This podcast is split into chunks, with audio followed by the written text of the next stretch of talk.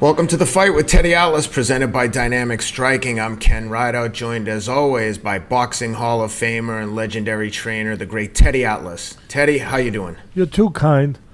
You're too kind. Um, you're always so nice to me. Um, and you're my friend, brother. I love you. So nice to me. I thank you for that. It's always nice to be loved, and um, it's appreciated.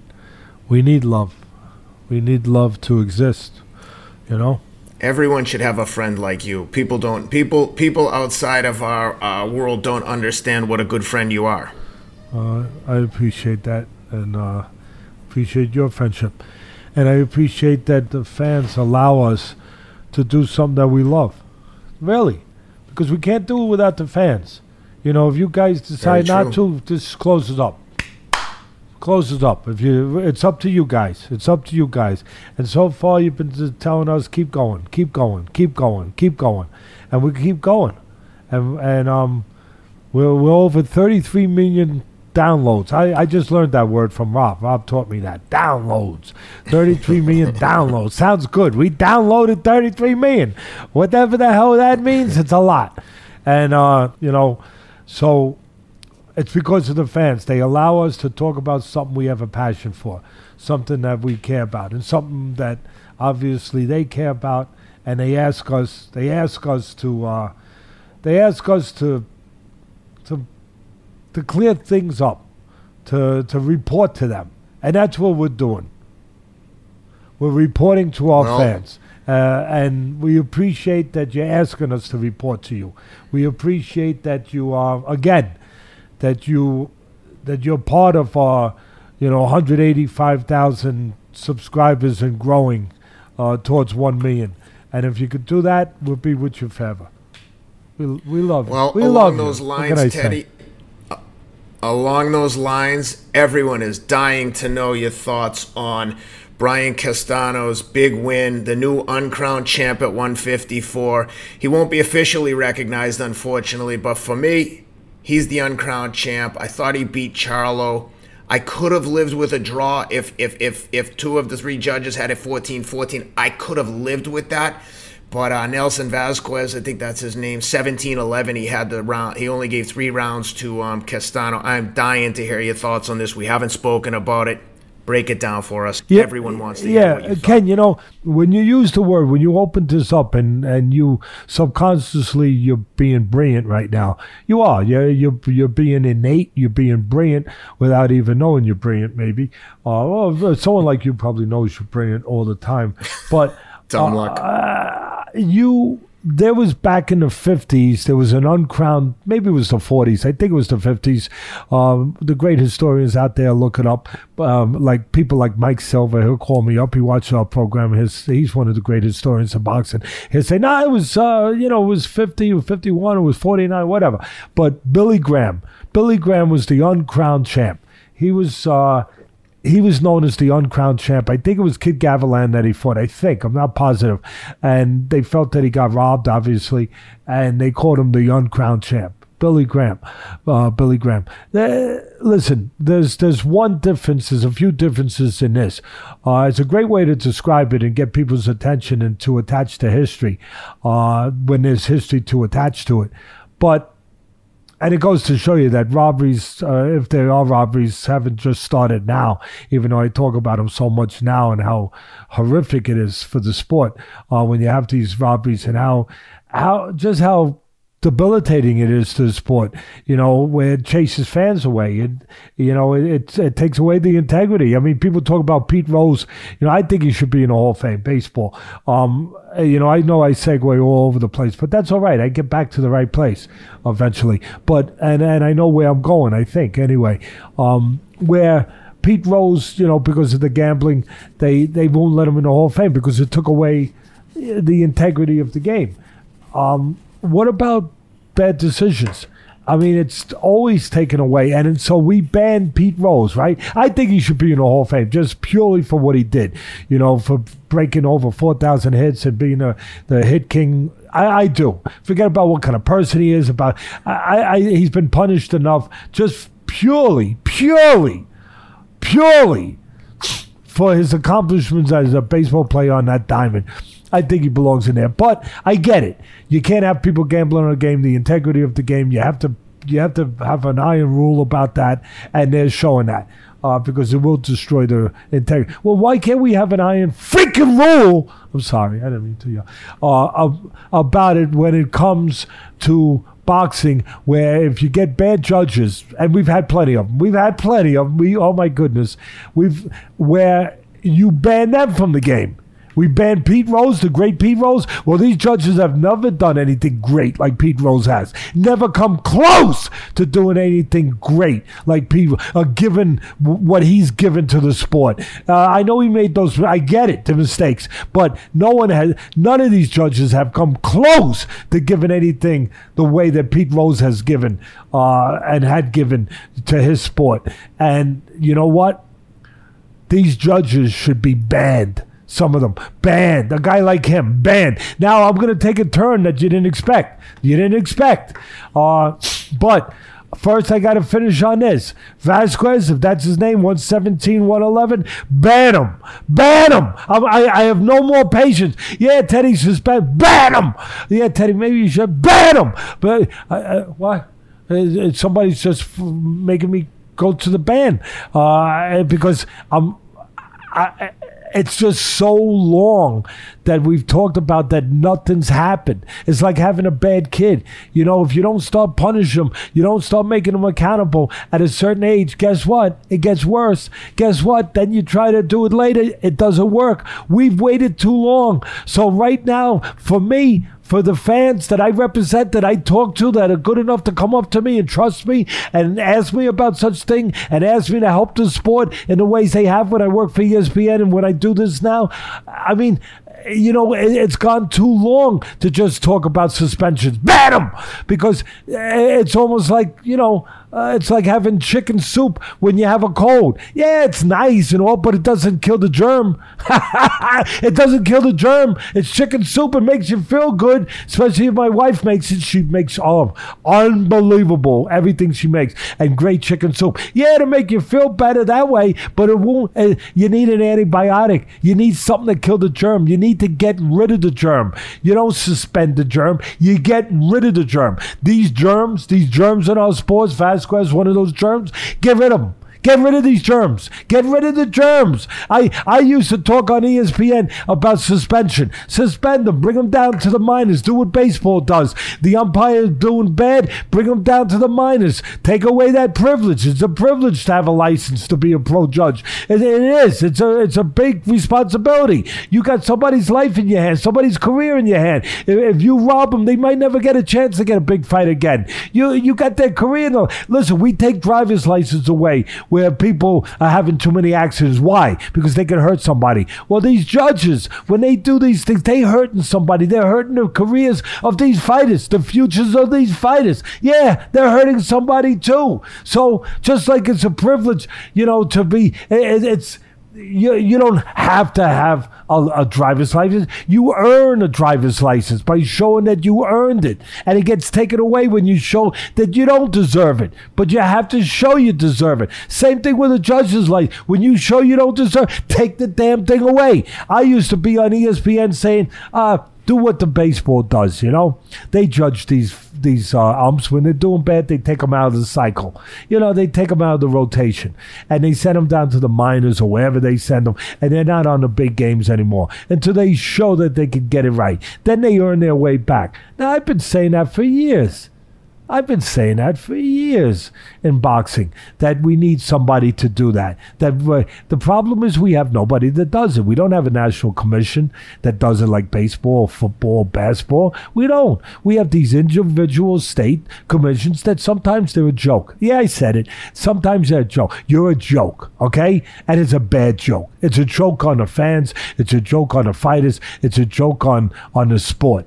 It's a, it's a joke because they don't do freaking crap. They don't do diddly squat. They, these commissions. What what are you commissioning? Really, think about it. I don't need Webster's dictionary here. Ken, think about it. Commission.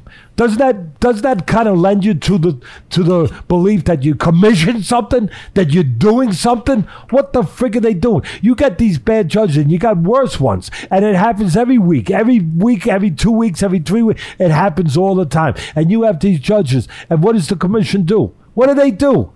What do they do? They do nothing. The judge is back next week, or maybe three days later if there's a show, and he's judging or she's judging again. Come on. Come on, that judge, that judge that years ago had it a draw with Canelo and, and Mayweather had it a draw. I, I, I, you can't cry, so you laugh. You laugh. You laugh. You laugh. She was back judging. Yeah. She, I mean, matter of fact, I'm the one who got it kicked out for a little while because I went on with my man Stephen A. He's the man. We went and we screamed at the cameras. I screamed at the cameras on ESPN uh, afterwards on Sports Center for God knows how long. God bless the producers that night. They let me go. They let me rant. They let me go on. And you know what? The next day they finally had to do so. Two days later, they finally had to suspend her. But she was back. She was back. You know, they just they just did the uh, you know they did that yoky yoke. You know, like you know that little wig, yoke, yeah, that little wig, and then you know, oh yeah, we're gonna do something. Then she's back, whatever. Uh, right after that, so so they uh, so in the end of the day, nothing gets done. So those ideas that I thought were good ideas to suspend them, and I thought they made sense. I thought they were responsible. I'm fed up. Just get rid of the freaking, get rid of the germ. Hey guys, quick break to give a shout out to today's sponsor, Privacy.com. Privacy.com lets you buy things online or send money using a virtual card instead of having to use your real credit cards or debit cards. I've said this before, but after as someone who's had my credit card info hacked online, I now exclusively use privacy.com for all my online purchases.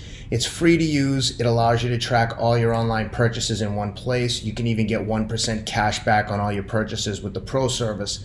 If you'd like to give it a try, head over to privacy.com slash atlas and you'll automatically get $5 to spend on your first purchase if you sign up now. Again, free to use. Please check them out. It's a great service. And by signing up, you're also helping out the podcast, and we really appreciate it. Head over to privacy.com slash atlas, A T L A S, to try this free service and get $5 to spend on your first purchase when you sign up now. Today's episode is also brought to us by Athletic Greens. I love this stuff, guys. I've been preaching about it for the last couple years. I'm just back from the fights in Vegas, and I credit Athletic Greens with getting me home safely. I know I sound like a broken record, but honestly, I love this stuff. I take it everywhere. It's made from 75 whole food sourced ingredients. It's got vitamins, minerals, probiotics, prebiotics, and antioxidants. These guys at Athletic Greens spent 10 years with top nutritionists and doctors to create this formula. It's like an insurance policy for your body's health and immunity. So, to stay on top of all your immunity needs with 12 servings of fruits and vegetables, you have no need for multivitamins or whatever else you might be taking. Athletic Greens has you covered. Athletic Greens has given our listeners 10 free travel packs with their first purchase. So, whether you're looking to boost your energy levels, support your immune system, or address gut health, Athletic Greens is the way to go. Simply visit athleticgreens.com slash atlas to claim the special offer of 10 free travel packs with your first purchase. Again, that's athleticgreens.com slash atlas. Just get rid of the germ. Now, having said that, having said that, I'm going to tell you that in the end, the right thing happened, despite Vasquez, because it was a draw. Yeah, you didn't expect me to go back there, did you, people? Did you? But I, I will go anywhere I have to go to, to tell the truth, to tell what I believe to be the truth from my years of experience as a trainer, as a broadcaster, as a fighter. I, I, I don't care. So I'll go down that road I just had to go, that rocky, tough road that I just had to go down because it's still a problem when you've got people like Vasquez. It's still a problem. It's still a problem. And I tell you the rest of the problem. 75% of the people that watched the fight thought thought thought that Castano got robbed. And I tell you what the problem is. I, I'm with you, people. It's it was a draw, by the way. Maybe one point this way or that way, but it was a draw. It, it's nothing wrong with it. But I understand to you good people out there, you good people that that I care about, and you care about the sport, and that's why I care about you. I understand where your heart is. I understand where your mind is. That you're thinking enough is enough. That you, but you don't even realize. I don't think where you were taken if you think about it and you watch it again coldly, without a without a germ like Vasquez involved, right? If you watch it just coldly, stoic, stoically, stoically, with no emotions, you watch it with no sound, you're going to say, yeah, Teddy, it was a draw. Or it was very close to being a draw. It was right there. It was right there. And sometimes judging is too subjective. We need to understand the criterion for judging. We need to send judges to, to schools, to seminars where there's no subjectiveness or very little, where, where it's this or that. It's about who lands the harder punches. It's about who dictates the pace of the fight. Who's the boss. It's about that. Who lands the most telling blows? It's about that. Yeah, we need to understand our criterion so people would say, well, I like this guy because, you know, he looked kind of cute on the outside, you know, and he was doing. No, no, no, no, no, no, not about looking cute on that. Uh, uh, who's effective? Who's effective? Who's the boss? Who's in control? Who's landing the harder, cleaner punches? But having said that, if you take this germ out of the picture and you watch this, you're going to see it was that close you're going to see that Castano had a big lead, and you're going to see that that you're going to see that Charlo came back like a like a horse down the stretch, you know, coming coming down, coming coming coming. That he came on and won a lot of late rounds. Yeah, yeah, he hurt Castano twice. There's no doubt. What in the second round, the tenth round? I don't have it in front of me. I think it was the second round, tenth round. And I'll look at my notes in a minute. That's right. Some rounds that could have went either way. That's right. Could have went either. Thank you, Ken. Could have went either way, but Castano had a nice lead, and then again, Charlo started to dig into that, started to eat into that lead, laid down and use his power. He's a big guy for junior middleweight. He's got a big advantage over a lot of these junior. He's big, and his power shows when he when he needs it when he needs it. He needed it against Tony Harrison. I thought he was losing that fight the second time. He got beat the first time. People were crying about it. I thought he got beat. And then the second time, he was getting beat. But then he uh, Harrison made a mistake. He stayed there a little too long. He got caught with the left hook. And, you know, and he, again, he did what Wilder used to do. You know, what uh, Wilder, the heavyweight, pull, pull it out of the fire because he has power. You know, makes up for a lot of things. It's a great eraser. And so that eraser was there to help him down the stretch uh, a little bit. You know, the power where he hurt him in the 10th round, where he took those late rounds. Uh, there's no doubt about it. But there's no doubt that Castano had built up a lead. And there's no doubt that it was a close fight. But the doubt is put there by guys like Vasquez. The doubt is put there like predecessors to Vasquez, people before him that have robbed the crap out of the sport, that have destroyed the sport, that have tainted the sport, that have damaged the sport, that have damaged the thinking of our great fans, that, that have put us into a paranoid state. Yeah, a paranoid state. So the 75% they showed on that TV that said, no, because I don't want to fight. I'm going to tell you something. I'm going to argue with you in a good way because I love you. I'm with you. I'm on your side. I feel for you but I'm going to argue with you in a way and explain it in a way that I can, in a way that you are on high alert red alert like DEFCON 5, DEFCON 4, you know, ready ready for anything that could be coming because because that alarm went on. Because soon as you heard 117, 111, you and me, just like Ken might have, like Ken, and I'm gonna let Ken talk about it because he represents you guys as a fan. He rep- he can talk to you guys. He can talk to what I'm talking about, to how he felt, uh, the same way as how you felt, and I'm gonna have him do that. But well, I'm gonna lay out the picture first. I'm gonna I, I gotta I gotta paint the picture painting first. And the painting, the picture of it all is once it went to 117, 111, you forgot about everything. Right away. Right away. And you said, oh my God, here we are again. They're going to rob the guy. They're going to give it to the house fighter. They're going to give it to the promoter's fighter because that's what they do. Because that's how the boxing game works. Yeah. Yeah. That's how they do. And yeah, there are all fixed fights. Oh, uh, I, I did I say that? Oh, somebody, uh, somebody really upset. Oh, you're upset. I use that word fixed. Oh, yeah, it's a powerful word. I shouldn't. Fixed. Yeah, sometimes they're all fixed fights.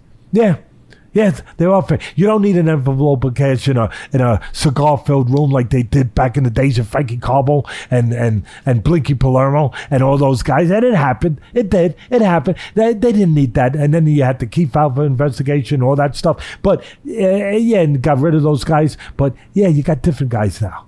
You're different guys now. You got these promoters, and there's only let's, let's talk about painting a picture. Let's paint the true picture. There's only three of them There's only a few of them, right? There's three of them. You know who they are, right? Right, Hearn and Haymon, right, and and um and Arum, you know, and they all have their networks. They each have, you know, Hearn's got DA, uh, DAZN, uh, Arum's got ESPN, of course, and and then uh, uh, of course you got PBC, Haymon, uh, they got Fox, and they got Showtime. So that's their sugar daddies. Yeah, that's their sugar dad. The networks are the sugar daddies. You know, that's how they can do things. That's how they right. That's where they get their money from. So they're they're in they're together in this. You know, they they they they have their little thing and their little power play, and they want you, you, they want you. And one of the ways they get you is with undefeated records, with champs, with titles, with belts. Oh, don't even start about the belts. Don't even start. But that's where these organizations come. That's with all these belts because the belts look good. They give authenticity. They give validity. They think. They think bells and whistles, right? They think it gives. You know, it, it draws you. It draws you because you want to see a belt. Yeah, yeah. I'm sorry you're being used that way. I'm sorry to inform you that way. I am. I am. But yeah, yeah. They they give. So they keep their guys. So they protect. You know, they they protect their business. They make sure that they're in cahoots with the organization. They get the belts, plenty of belts, million belts. Oh, you need a belt? I, I, I have one order for you. I have it delivered right to you, quicker than Amazon. Just really. Call, quick, call WBC, WBA, WBO now. You know, now there's four of them. IBF, right? Uh, I'll get your belt. Get it, boom, jiffy, real quick. All right? Uh, okay. Now, what happens is they gotta they gotta you know they gotta they gotta take care of their guys. So yeah, you guys know the drill. You guys have been down that road. You guys have been seeing this for too long. Where the promoters fighter, the the house fighter, right, is always treated right. And again, it's not an end. Yeah, it's fixed. You know how it's fixed? It's fixed by only. I, what did I just tell you? The whole sport of boxing only has three guys. De La Hoya basically, you know, he he's he's gone. I mean, he, he he's barely hanging on. He's barely hanging on. hey, Oscar, poor Oscar, he's barely the poor guy. He's barely, he's back to fighting again. That's all you need to know. I mean, he's he's listen. He's done great things. He was a great fighter. All that stuff, really. And he had a big uh, big moment there with the promoting and stuff. But once he lost Canelo, uh, he's you know he's working on fumes. So you got these you got these three guys, only three guys that are controlling the whole sport. And so, how's it fixed? Well, a judge knows that if the right guy doesn't win the fight, the promoter's guy, they ain't working no more. Yeah, you heard it. There's a way to keep them from working. There, there is. There is. These power brokers, they can say, we don't want that judge. We want our other judges. Which ones? Eh, the ones that are a little friendlier. A little friendlier little friendlier. You know. So there's certain guys, there's certain guys that that you know that they they know, not everyone, not everyone, but a lot of them, that they understand that there's only three places to basically that are controlling the whole business of boxing working, you know, with TV, with big fights, with meaningful fights, with fights where they could get paid, right? With fights where, you know, it, it's it's got some some punch to it, if you will. So they understand that's not a lot. So they understand that if when they're working, that's the only guys that are going to be really bringing fights to TV. There's no one else. That's it. So if you get on their bad side, there's no other side to get on. You got it, guys? There's no other side. That's it. That's it. Those are the those are the three kings, if you will. the the the kingmakers, the power brokers, right? And they they control everything. So so if you don't make them happy, if their guy doesn't win for their network, you might not work again. Where you gonna go? That's it. Where you gonna go? So it doesn't have to be an envelope. It's understood. It's understood that you don't do the right thing. Hey, you know what? You might not be there no more, right? And there's guys that do do the right thing. But there's guys that fall into this. There are. And Vasquez might be very well be one of those guys. Not the smartest guy, not too brilliant, that because that's how cocky people get when they're used to getting away with things. You know that, Ken. When people are used to getting away with things and they don't get their wrist slapped, and boxing, nobody gets their wrist slapped. We just talked about it. You you get arrogant. You get stupid. You get careless. You start to think you're above the law. You've heard all those terms, haven't you? With the politicians, they do things because they're above the law. They're, they you can't hurt them. You can't get to them. So this guy, instead of making it a little bit more believable, he makes it 117, 111 because he's a cocky son of a gun. He's an arrogant. He's so, he, he's so used to get. Eh, all he knows is he's got to take care of his guy. He's got to take care of. He's got to do what he got to do. Now it's either that or it's incompetence. But I'm going to argue who could be that incompetent? Who? I'm going to make a scenario. The only scenario I could buy, Ken, the only scenario I could buy for that it was incompetence, that he never judged a fight before. well, if he never judged a fight before, what's he judging a, a championship fight for, for the title? Okay, Teddy, calm down. Calm down, Ted. Calm down. You're right. I got you. But we are just making scenarios. That's all we're doing. Now, if he happened to be a guy that never judged a fight before, and he came from another sport that's, say, soccer, right? Maybe this is his first fight. Maybe he's thinking, hey, in soccer, you're not allowed to use your hands. it's a penalty. You're not allowed to use your hands. It's a so I'm going to penalize Mr. Castano because he used his hands a little too much. So if you go down that, maybe I could accept that. If he was a soccer judge before and he never judged a fight before, I could get the incompetence. I'm with you. But no. No, this was a championship fight for all the marbles, for all the belts, even though it's four belts. Oh my God. But anyway, it's for all these trinkets, right? Whatever. That makes everyone happy and allows the business to go the way it goes. He he did fights before. So he can't be that incompetent, can he? So what is it then? Corruption. Something corrupt. Something in along the lines of what I just gave you an explanation. So to the fans out there, there's 75% that thought Costa. I get it. I get it because when a guy, when a germ like Vasquez says 117, 111, you say, here we go again. We're being host. Here we go again. Here we go again. They're taking care of the house guy. Here we go. But no, because the other guy's got it right. It still takes a majority, and the other guy's got it right.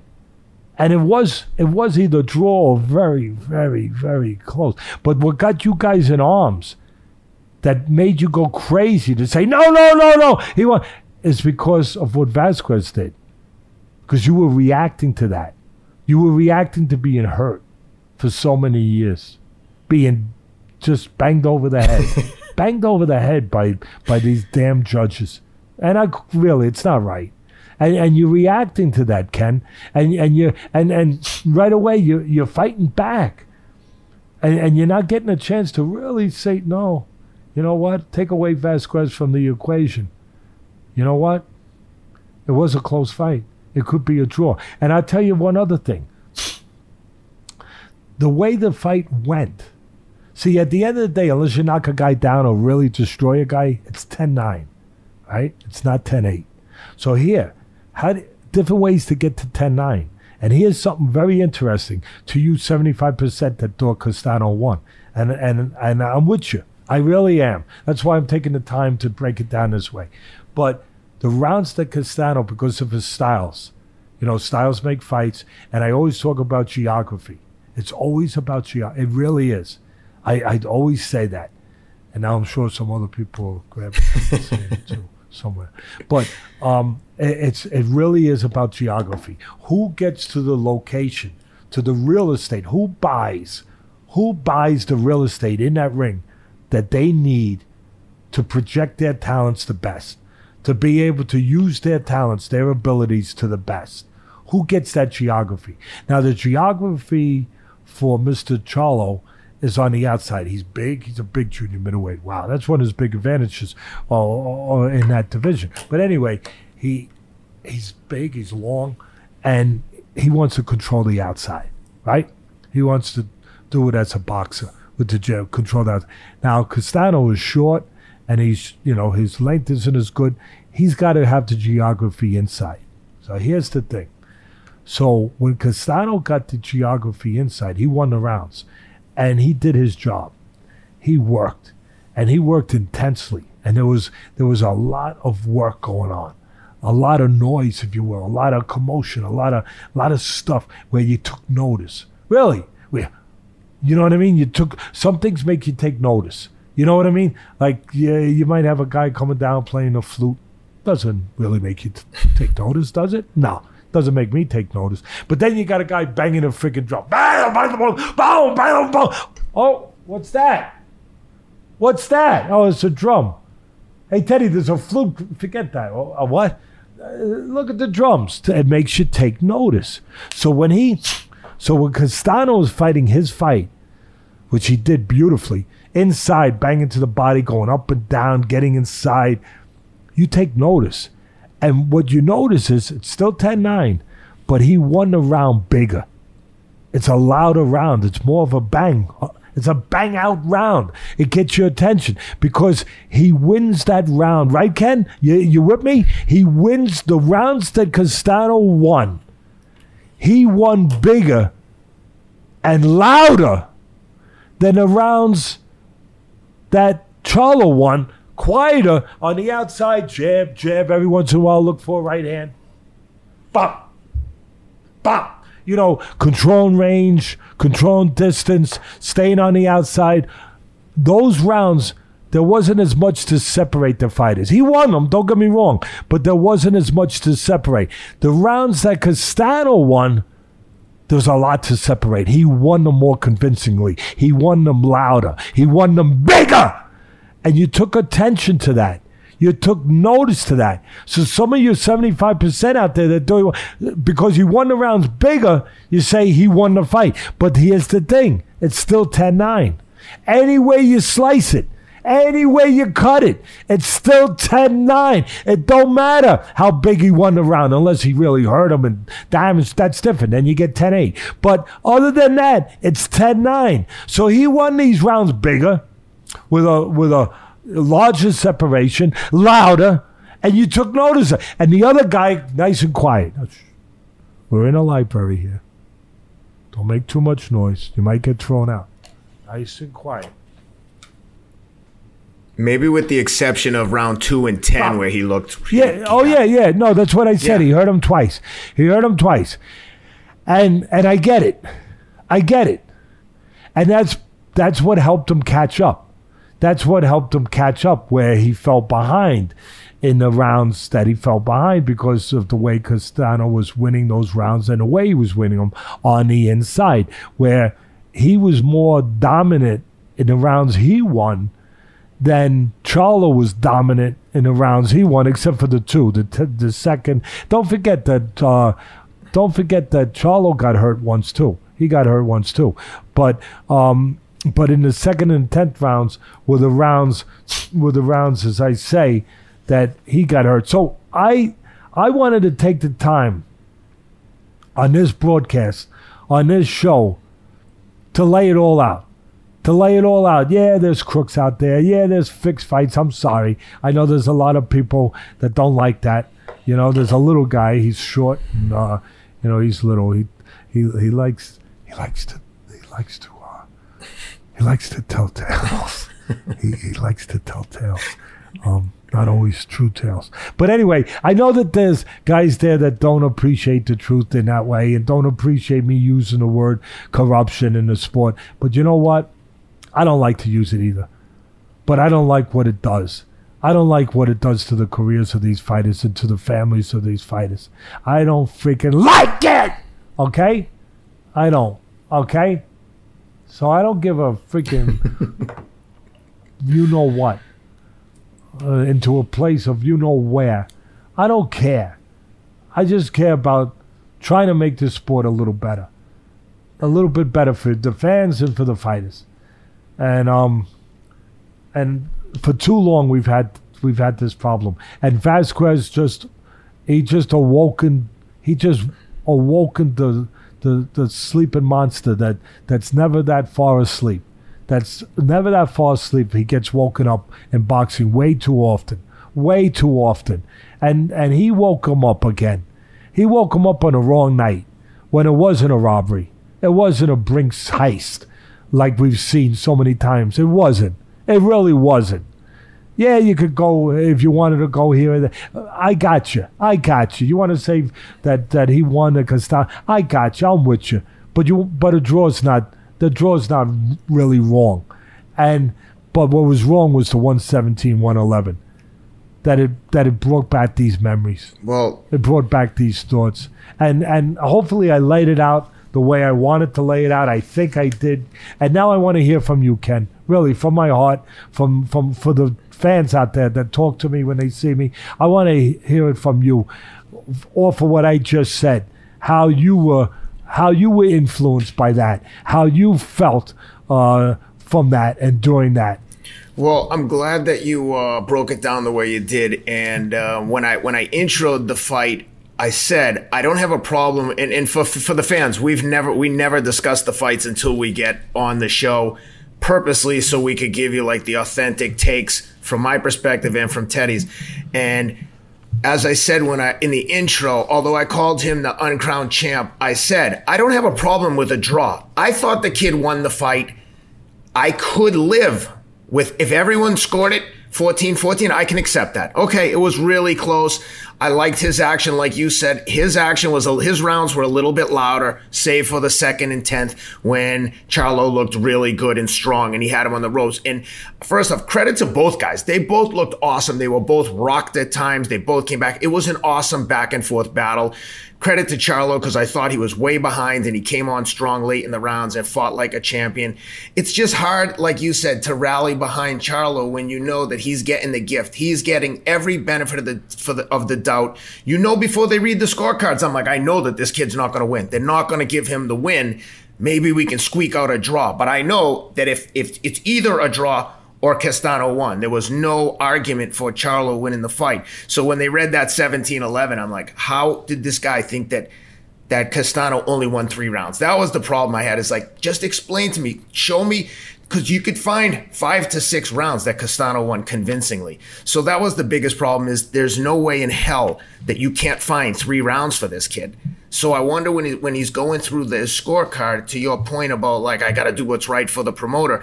If he's just like ah screw it, no one's even going to pick up on this. I'll give him this round. Hopefully the other judges are on board with me and we can squeak this out.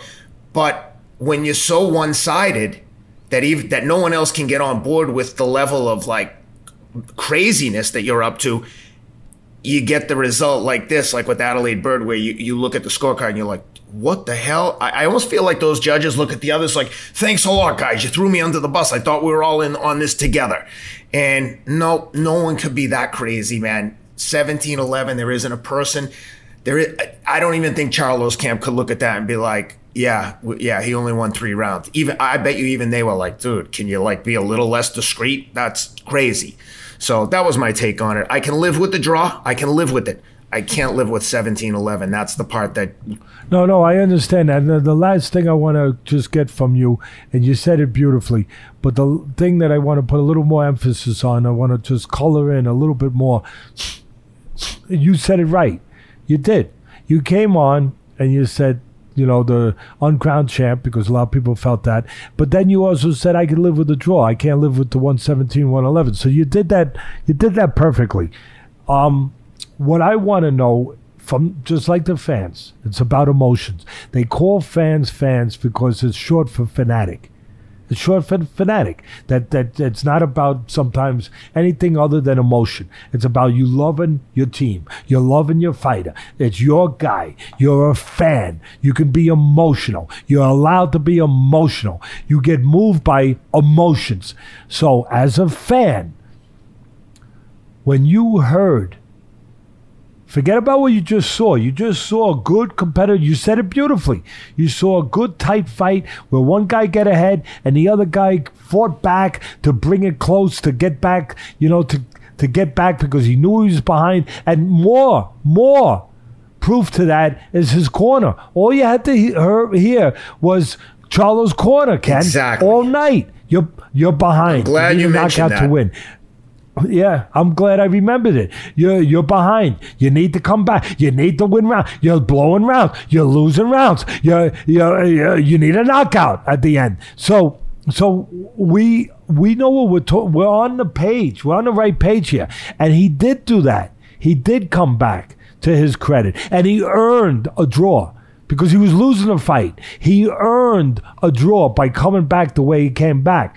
But having said all of that and having witnessed all of that and seeing all of that and saying, okay, one part of your mind, the the part that, that is is more cerebral, that's more calmer, the part that's a little separate from the fan part.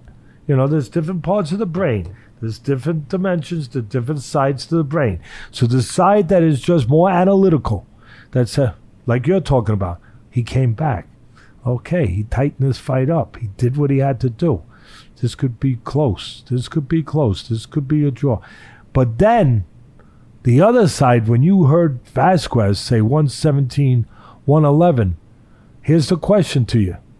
Were you, from that point of view, having been down this road before, seeing these robberies before, were you influenced by that? One hundred When- percent. when you- one hundred percent. Because, like I said to you from the beginning, like I said, okay, I can reluctantly accept the draw. Although I think Castano won the fight, I can accept that. But when they said 17-11, I was just like, here we go again.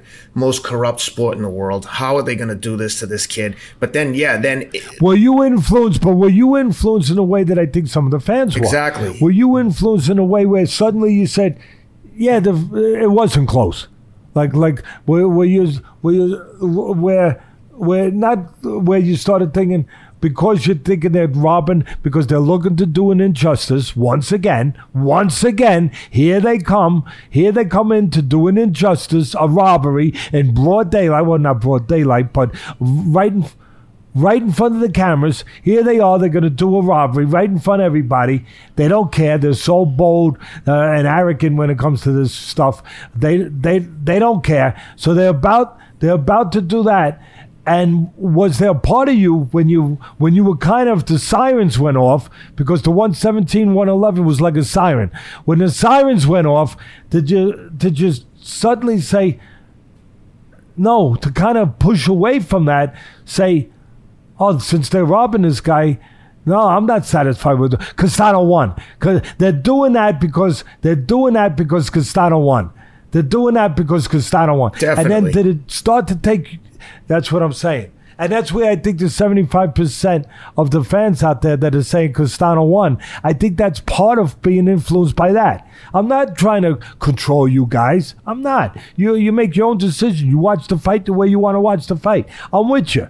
But I think that that I think that was a component of this. I, I think that that was a dimension of this that night. That just like you just said, Ken, as a fan, that once you heard the sirens go off and that they're looking to rob this kid, 117, 111, you, you forgot about that it was a close fight. You started to just think one thing they're robbing this kid. That's right. They're robbing this kid because he won. Because he won the freaking fight. And you know what? It's been validated now.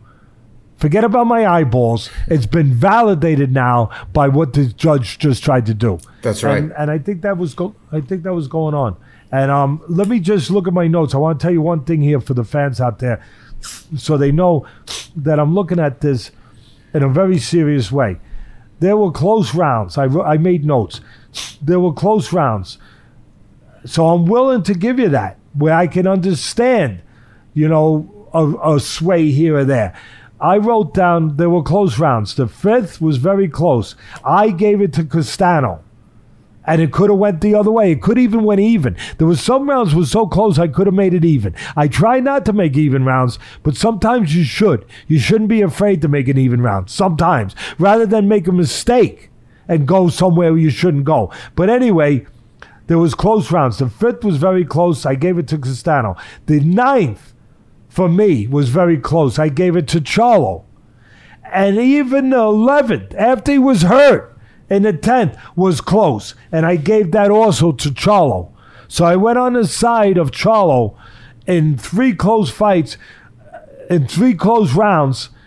two of them I went with Charlo, and I came up with a draw. And I still went with Charlo, and I came up. So I easily get you out there that I could have went the other way, and I could have came up with Castano. Um, I get that, but I just don't get the 117, 10. No, I'm going to say that, and I'm going to finish on this. I'm going to say it and correct myself. Unfortunately, I do get it. That's that's the sad part. That's the sad part. The reasonable part of my brain, there is a reasonable part of my brain, believe it. There is. There is. Uh, you could talk to friends of mine and people know there, there's a reasonable part of me. There is. Uh, my family will tell you they're, they're, they're, they go on the record for that. Um, they're vouch for me. But the reasonable, just um, experience part, you know, of of my brain, you know, un- understands.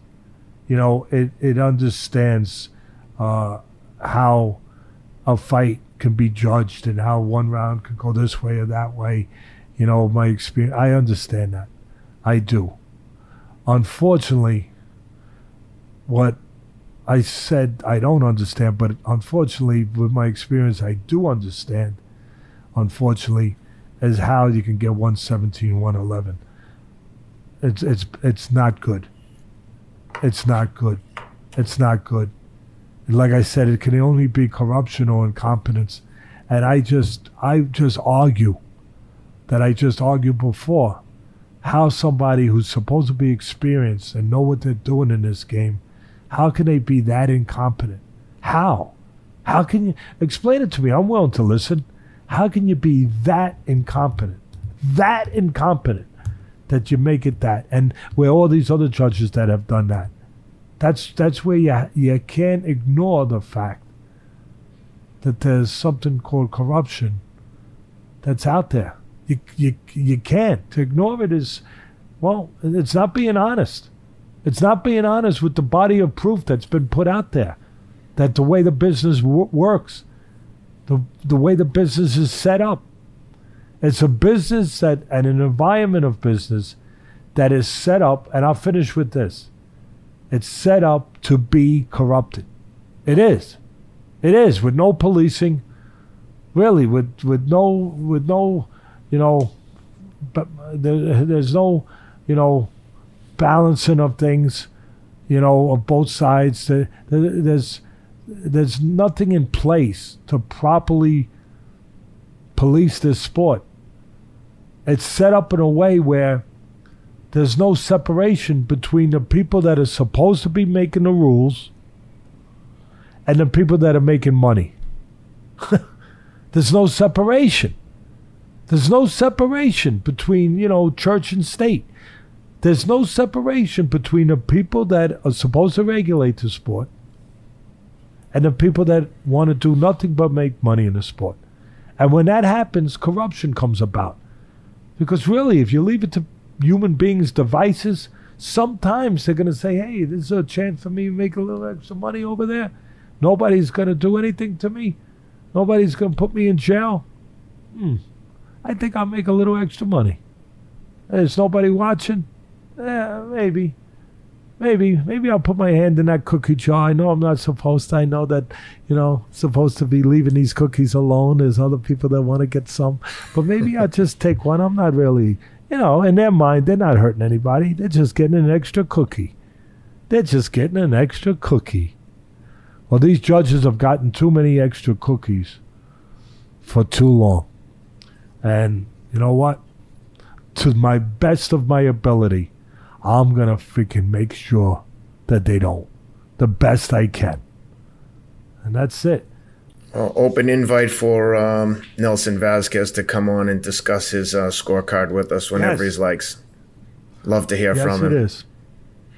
Well, Teddy, on another note, uh, we've got the heavyweight uh, trilogy between Fury and Tyson. Uh, Tyson Fury and Deontay Wilder pushed out to October, coincides with the uh, beginning of college football. Tons of uh, marketing and advertising opportunities. The conspiracy theorists will say maybe Tyson Fury didn't have COVID and they were worried about pay per view sales.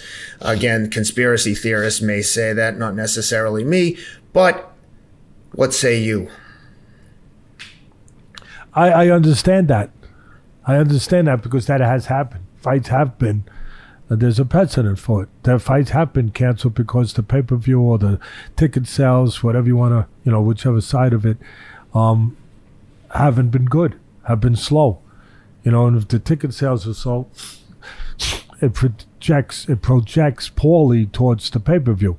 So they they they can read, you know, they can read the, uh, you know, they they, read the tea leaves. They know how to. They know how to read the tea leaves. They, you know, they know which way the wind's blowing. These guys, you know, they do.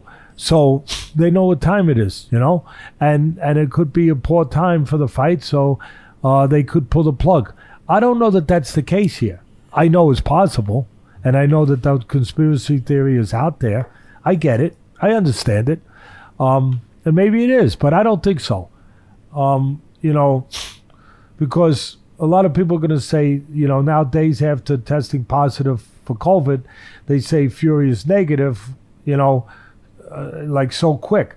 But who who knows how long he had it before being tested? Because the only reason he got tested from all the news out there is because someone in his camp had it. So he could have had it for X amount of time before he ever get tested. And then by the time he got tested, he was a few ways, few days away from it being out of his system, and then he gets the negative. So that's a so that's very vi- that's a very viable possibility, a very valid possibility that that it's no shenanigans going on here. You know that yeah, I get you, I get, I'm with you, especially in this sport. I, I uh, you know, just because you're paranoid don't mean they ain't nobody trying to get you. I, I, I'm with you, I'm with you, but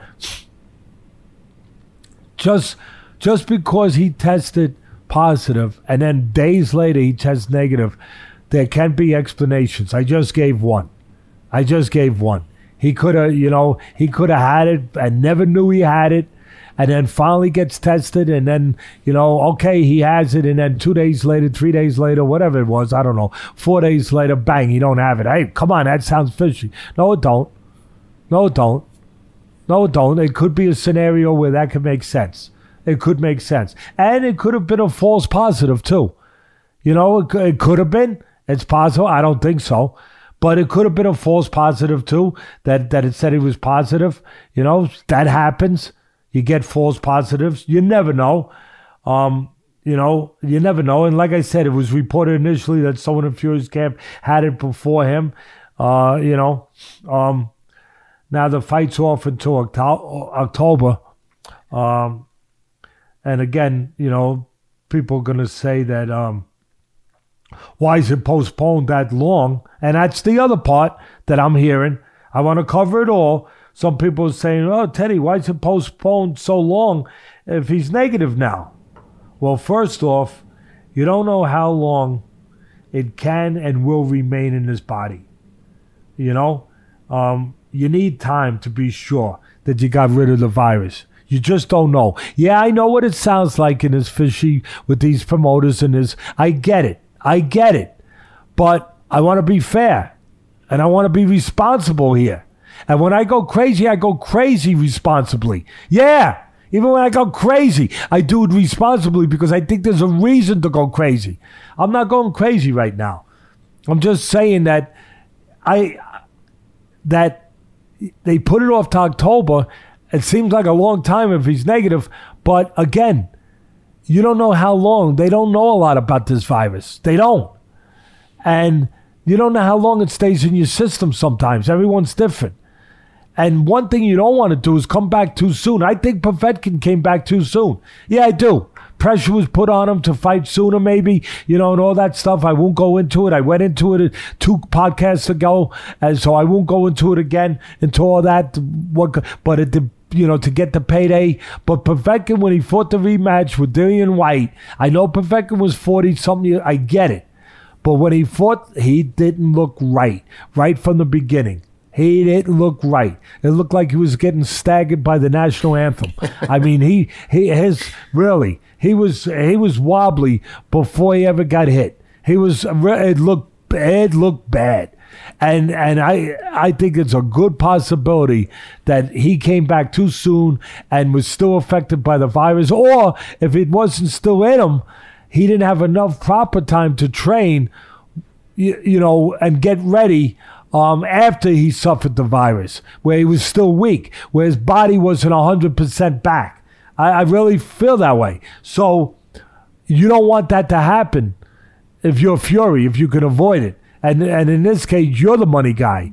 You're the golden goose. You're the you're really the guy. It's, you know, we say both guys. No, he's the guy with the title. He's the guy who won the last time. So you know, he's he's the uh, A side right now. Yeah, right now he is. Like it or not.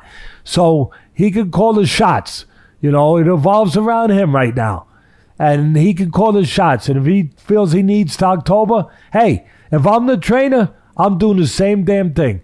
I want as much time as I. I might not even be satisfied with October. I don't give a damn about the promoters. I care about the fighter and about him being 100, not 95, not 85, not 98, not 99%, 100% ready for this freaking fight against a dangerous guy. A dangerous guy in while who can still punch. He can't fight, but he can still punch. You know, he I mean he, he comes up short in a lot of dimensions of fighting, but you know, and of course, uh, you know, and his behavior after the fight with all the excuses and all that stuff. I mean, that that wasn't good. But as far as getting down to the nitty gritty, getting down to the facts, getting down, you know, just to just to what happens in the ring and the the physical aspects of it, he can punch like hell. You can't play games. You can't be ninety eight percent. You can't be anything but hundred percent when you're fighting a guy that dangerous.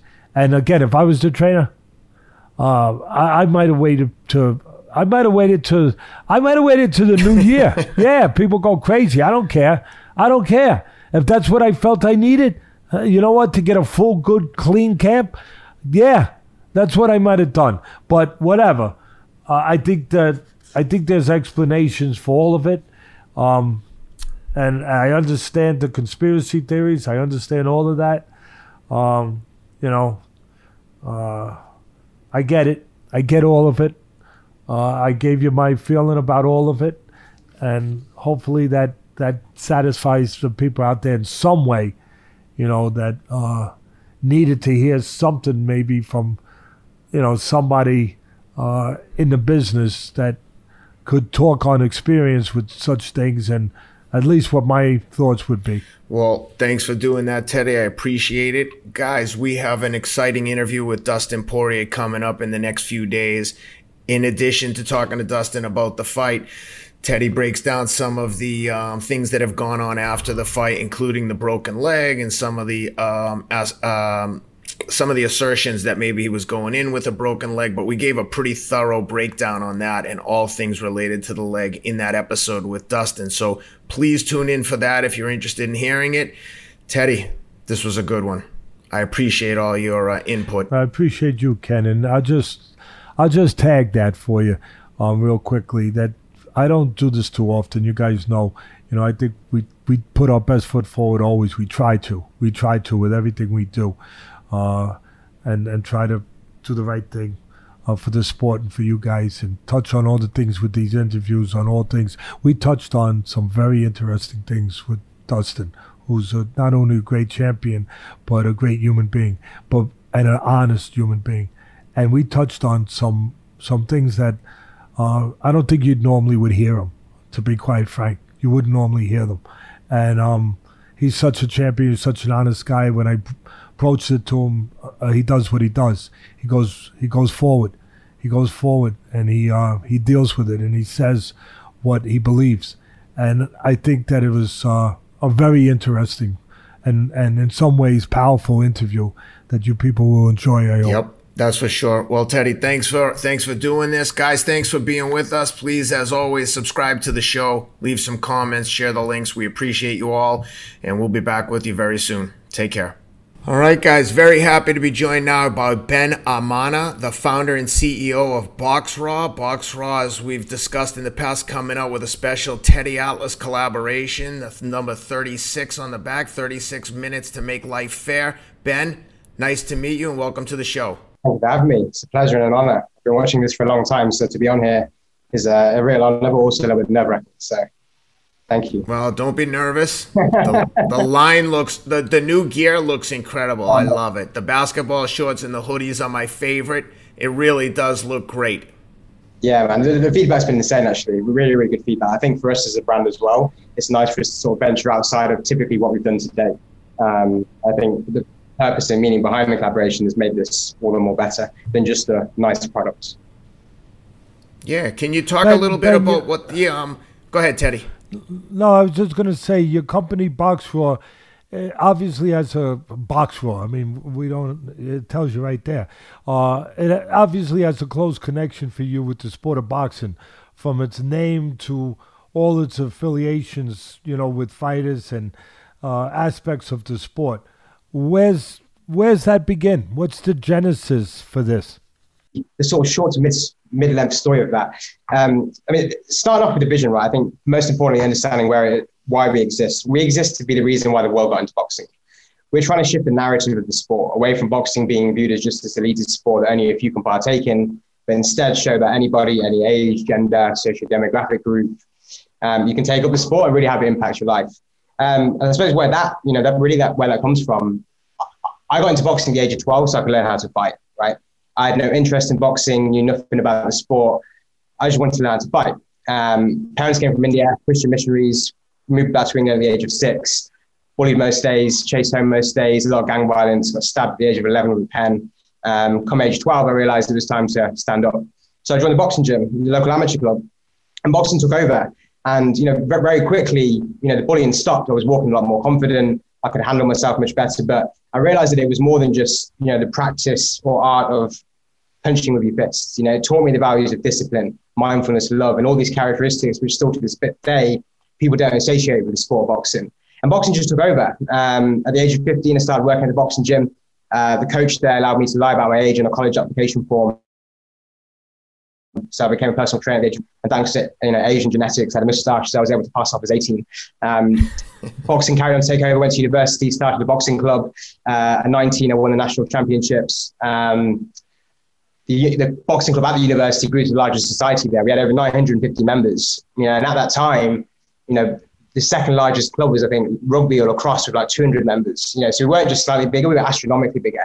And, and what was crazy was that people weren't, the, the motives of people getting into sport were completely different, right? So back in the streets, back in Coventry at home, you know, it's a very much a working class, lower class background of people trying to get into the sport. You know, I go to university, I'm around an affluent group of people now.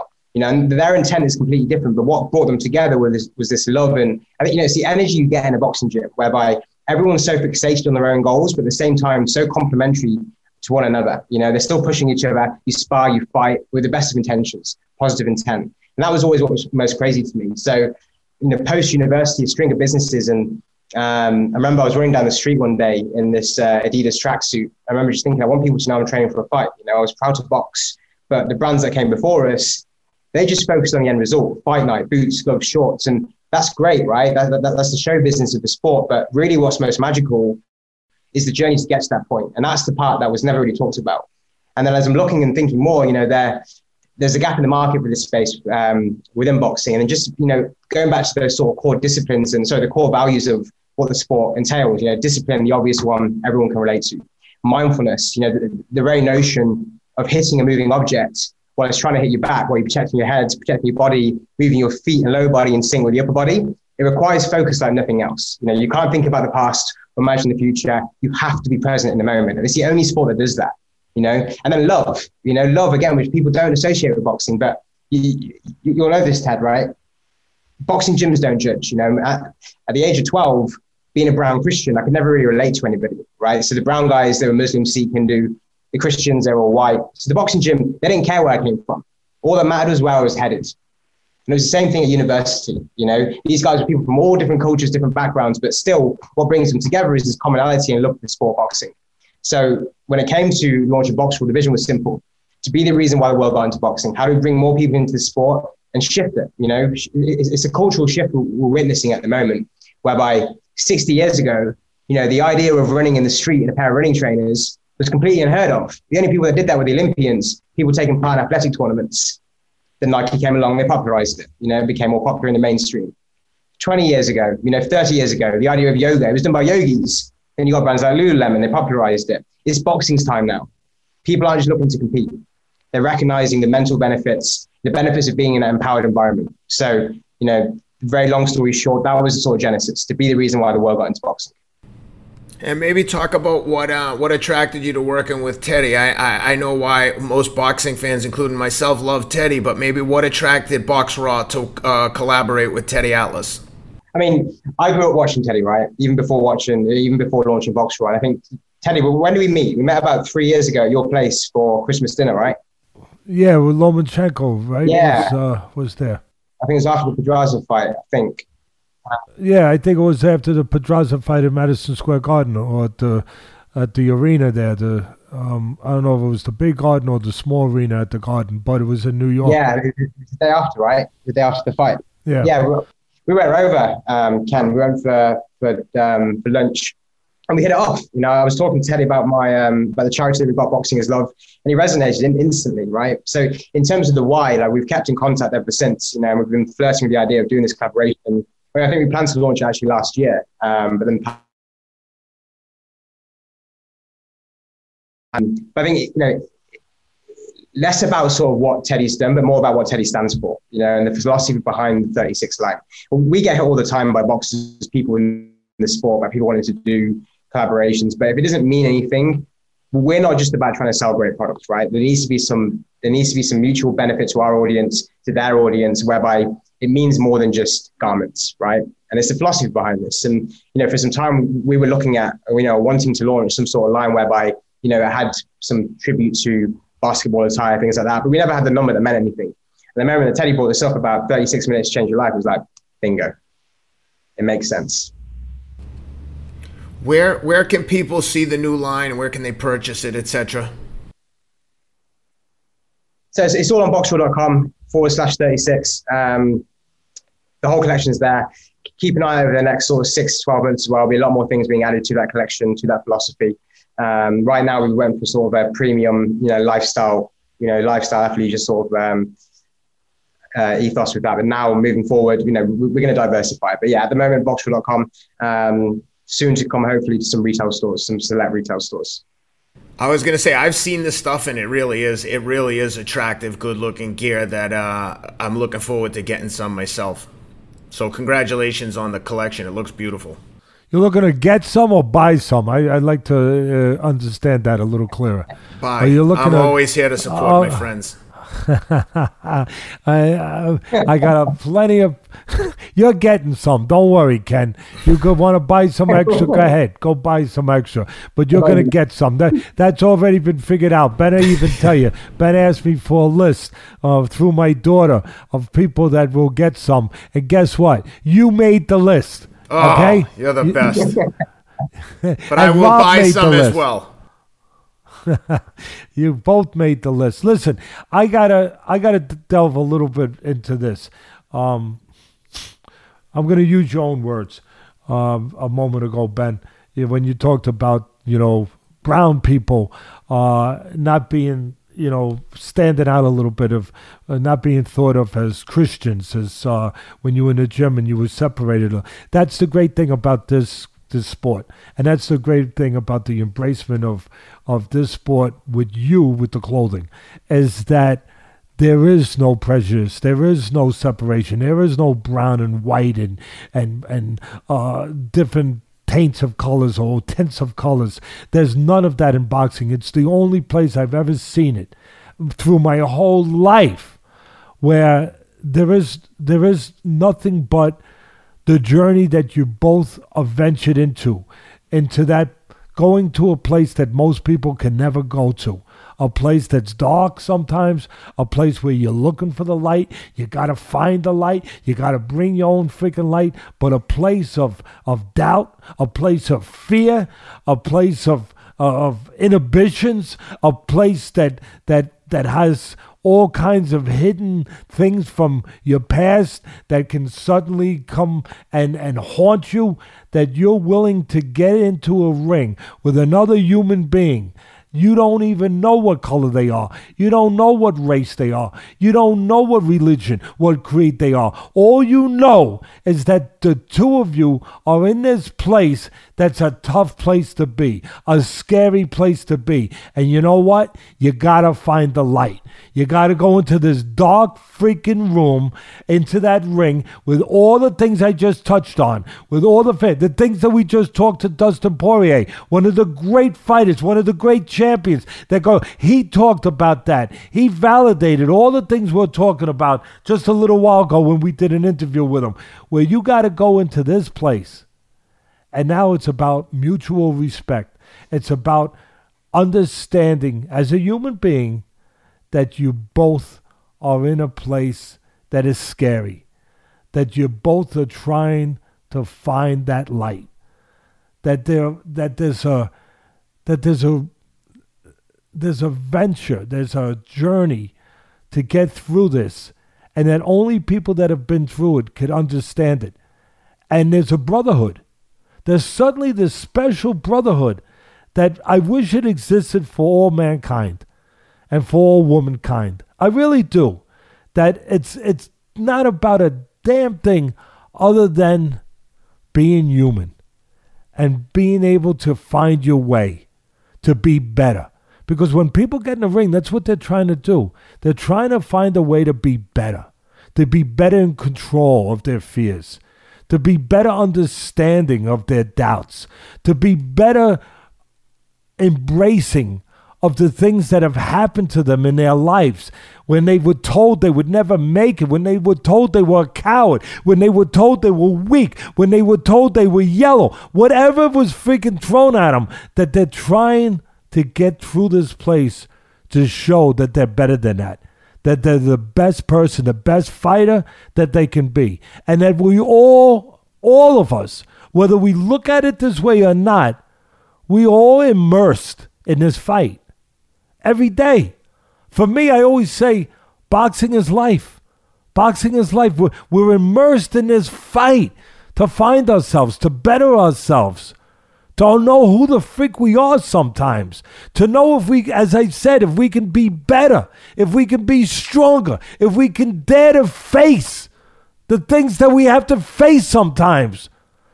And I've never ever known a sport or any vocation in life that is completely ignorant of anything, completely oblivious of anything completely uh, just unknowing of anything other than the fight, other than getting through that as a human being. And I'm glad to be involved with your company because your company embraces that. And and I hope that I hope people can feel that. I hope people can feel that that this company does embrace that fight. You don't have to have hand wraps. You don't have to have freaking put your hands into the form of a fist, but you have to be ready to fight. You have to be ready to go into that dark and find your own light, your own light. And we're all trying to do that every day, every day. And if this can help connect that, connect the dots of that, this this product, this clothing. Because look, I'm a bit of a historian. I can't help it because I'm 50 years almost in this business. If you go back to fighting, not just boxing, but any fighting, it was always, all the way back to the beginning of man, it was always about, you know, getting ready for battle. Conquer or be conquered. Conquer or be conquered. It was always about having to fight having to get through something. And then as we evolved and you looked at it and you looked whether whether it was the great Indian tribes getting ready and the great chiefs wearing a, a special headdress getting ready for the moment, or whether it was the samurai wearing a special uniform, or the Viking putting on, you know, that hat. What was it for? It was to get ready for a fight. We were wearing clothing. We were preparing. We, and why? I always talk about the psychological part in this business. Why? To connect, to feel the moment, to feel the part, to feel like that samurai, to feel like that warrior, to feel like that fighter, that it connects. Cus D'Amato, my great mentor, would always say to me, Teddy, yeah, you got to do the training. We know that, the technique, the teaching, all of that. But to be a champion, you got to feel like a champion. And part of feeling like a champion is looking like a champion. So if you want to go out there and spend your money on buying robes for these young fighters you're developing, go ahead. go ahead. And I did. I did.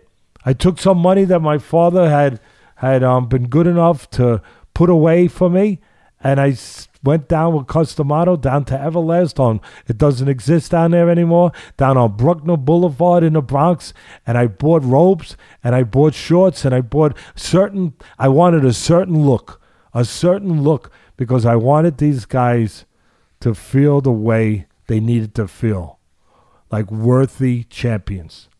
So there's a connection.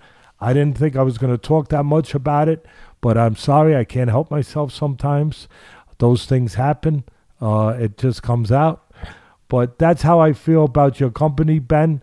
And I hope that the people and and I'll finish and then I'll let Ken finish it up um, and put a bow on it, or you put a bow on it. But the 36, Ken touched on it. Uh, I've said it for my whole life in boxing, whether it was on ESPN, whether it was talking to some other medium, whether it was talking to fighters, that no matter where you've been, no matter what's happened to you in life, no matter what you didn't have, no matter your race, your creed, your religion, anything, who your parents are, anything, bad things that have happened to you, on one given night, if you're prepared and if you care enough and if you're driven enough, you can get in that ring and you can make life fair in 36 minutes you can be champion of the world and make life fair. And I think everyone could connect to that. You all, it doesn't have to be 36 minutes. You all have your own little 36 minutes of what I'm talking about. All of yous. All of yous. And your little fights and your big fights. All of yous. And you can make life fair by facing what you have to face. By no matter what's happened in your past, no matter what happened yesterday, today Today, you go in there, you feel the way you need to feel, you prep yourself the way you need to prep, and you go in there, and whatever it is that in the past you were having trouble facing it, go face it. Make life right. I've said my part. That's beautiful. I think that that's a great place to wrap it up. Ben, thank you for joining us. Anyone who's interested in checking it out, please go to boxraw.com slash 36. Is that correct, Ben? That's correct, yeah. That's it. Ben Amanna, BoxRaw, thank you for being with us. We appreciate you. We look forward to seeing the close uh, on all the fans at the fights. And uh, thank you for the time. Thank you, guys. Really appreciate it. Take care.